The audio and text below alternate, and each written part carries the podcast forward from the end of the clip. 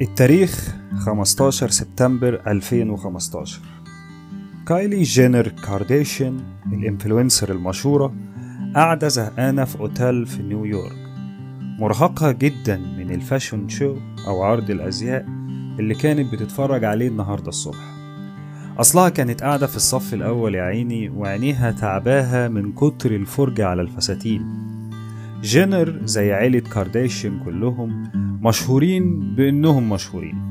ورغم إن محدش عارف إيه هو سبب شهرتهم بالظبط بس الشهرة دي خلت لجينر متابعين كتير على سناب شات.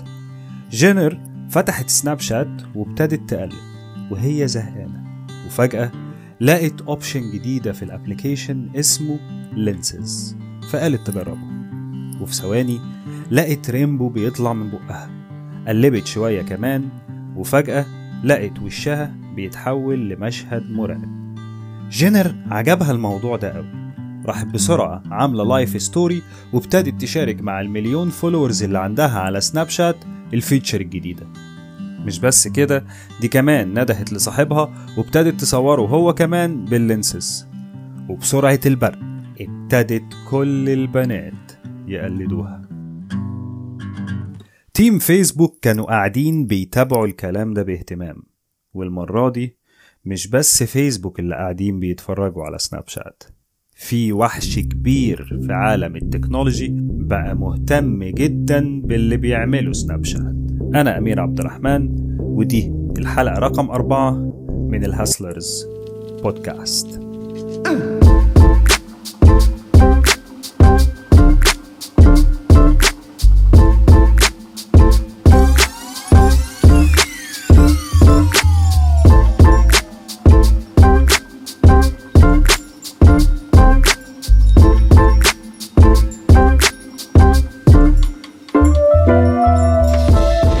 الحلقة اللي فاتت عرفنا إزاي سناب شات عمل نمو رهيب في عدد المستخدمين وصل ل 40 مليون مستخدم. لو ما سمعتش الحلقة اللي فاتت وقف الحلقة دي بسرعة وارجع اسمع الحلقة اللي فاتت عشان تكمل معانا بقية الحكاية.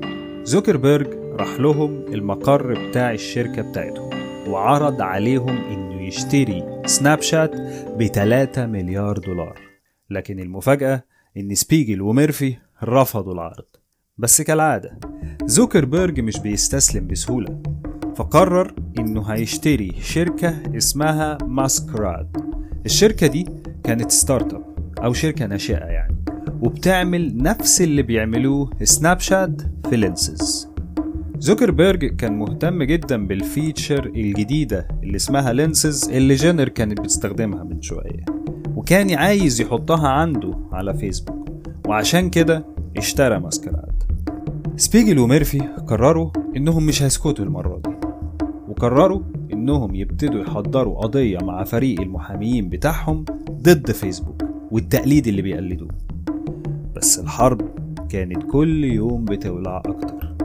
زوكربيرج بعت يطلب من كل ال influencers المشهورين على انستجرام إنهم يشيلوا link ات سناب شات من على ال profile ات بتاعتهم واللي كان بيرفض كان بيشيل من عنده ال check mark أو العلامة الزرقاء اللي جنب اسم ال influencer واللي بتساعده إنه يعمل صفقات بالملايين من ال brand ات والمعلنين. في الوقت ده سناب شات كانوا بيحضروا ل round investment جديدة اللي هو معناه إنك بتقيم شركتك بناء على الأرباح اللي أنت متوقع تحققها في المستقبل وتبتدي تعرضها على مستثمرين وده ما يعرف بال pitching بتحاول من خلال ال pitch بتاعتك إنك تقنع المستثمرين دول إنهم يحطوا فلوس في الشركة بتاعتك وفي المقابل بتديهم أسهم في شركتك. وفي يوم سبيجل كان قاعد في مكتبه وجات له مكالمة من صديق قديم إيريك شميت المدير التنفيذي لشركة ألفابت إنك.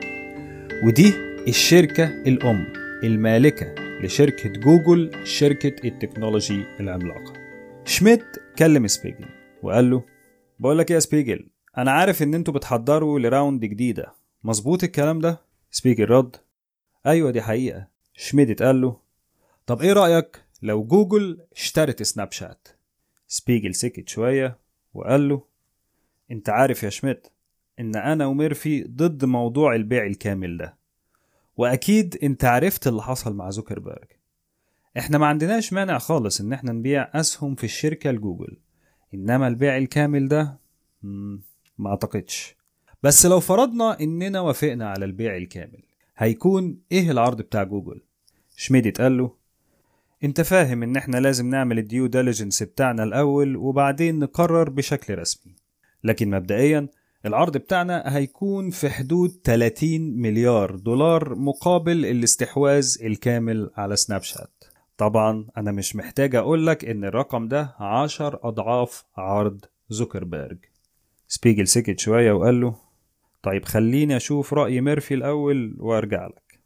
ال due diligence ده ببساطة هي إجراءات بتاخدها الشركات الكبيرة أو المستثمرين قبل الاستثمار في أي startup وبيبقى في صورة investigation أو تحقيقات بتقوم بيها الشركات الكبيرة للتأكد من كل المعلومات اللي تخص الشركة الناشئة والمؤسسين بتوعها.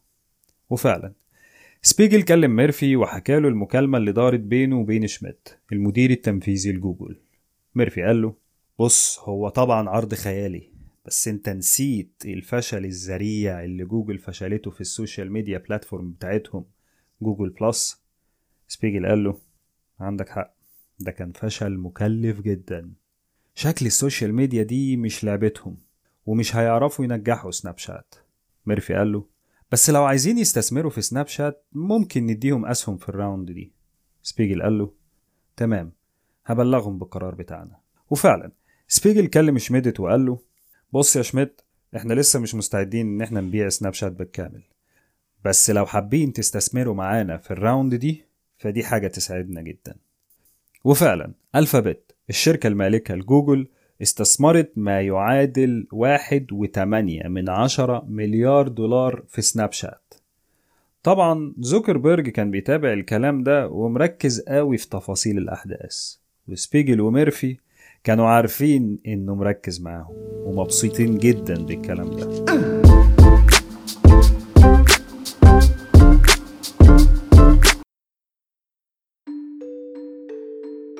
في صيف 2016 زوكربيرج جمع موظفين فيسبوك في اجتماع كبير في المقر الرئيسي للشركة وقال لهم من النهاردة مش عايز حد منكم يتكسف خالص إنه يقلد أي فكرة عاجباه الموظفين كانوا فاهمين كويس زوكربيرج يقصد مين بالكلام ده.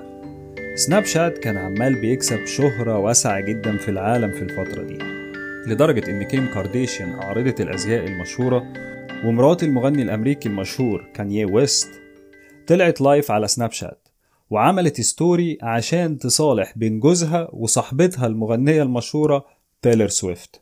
تايلور سويفت كانت زعلانة عشان كانيه ويست قال في آخر أغنية ليه إن تايلور ولا مؤاخذة.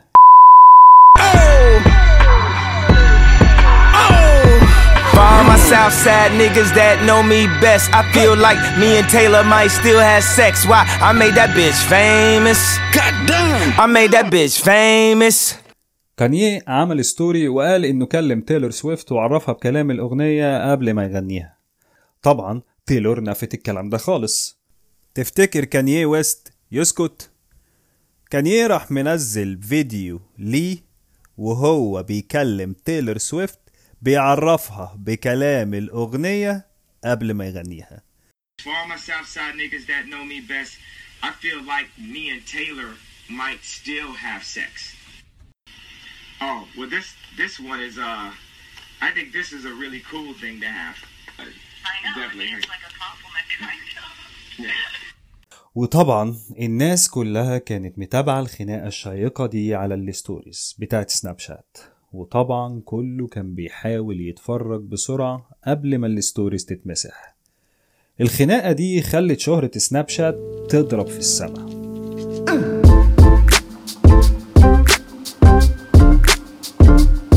على الناحية التانية زوكربيرج كان بيحاول بأي طريقة إنه يرجع يكسب سوق ال social media من سناب شات. فقرر إنه يكلم كيفن سيستروم مؤسس انستجرام اللي هي أصلا مملوكة لفيسبوك. وقال له بقول لك إيه يا كيفن إحنا لازم نعمل stories في انستجرام بأسرع وقت.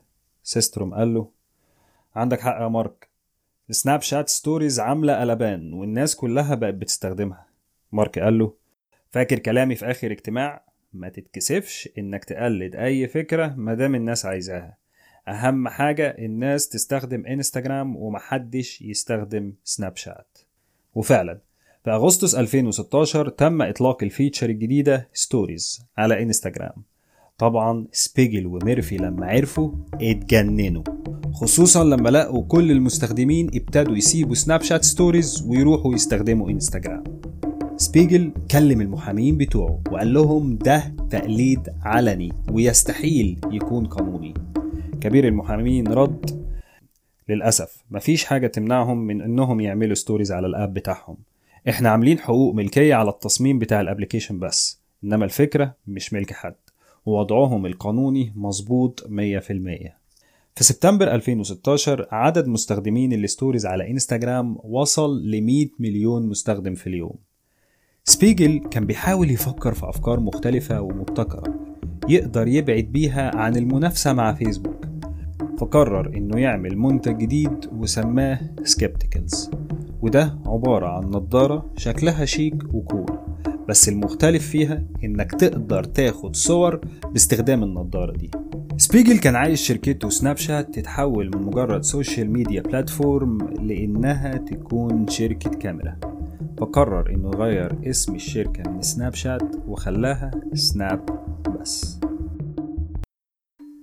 في مارس 2017 سبيجل أعلن طرح سناب للاكتتاب العام. وعلى عكس زوكربيرج سبيجل وميرفي راحوا مقر شركة ناسداك في نيويورك عشان يحضروا الاحتفال بإدراج الشركة في البورصة.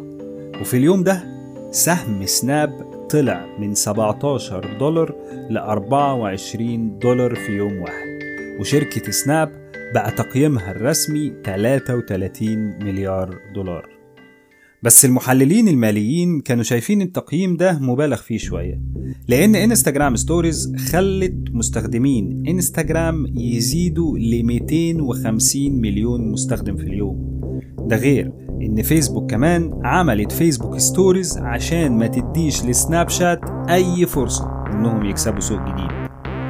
بس يا ترى سبيجل هيسكت على الكلام ده؟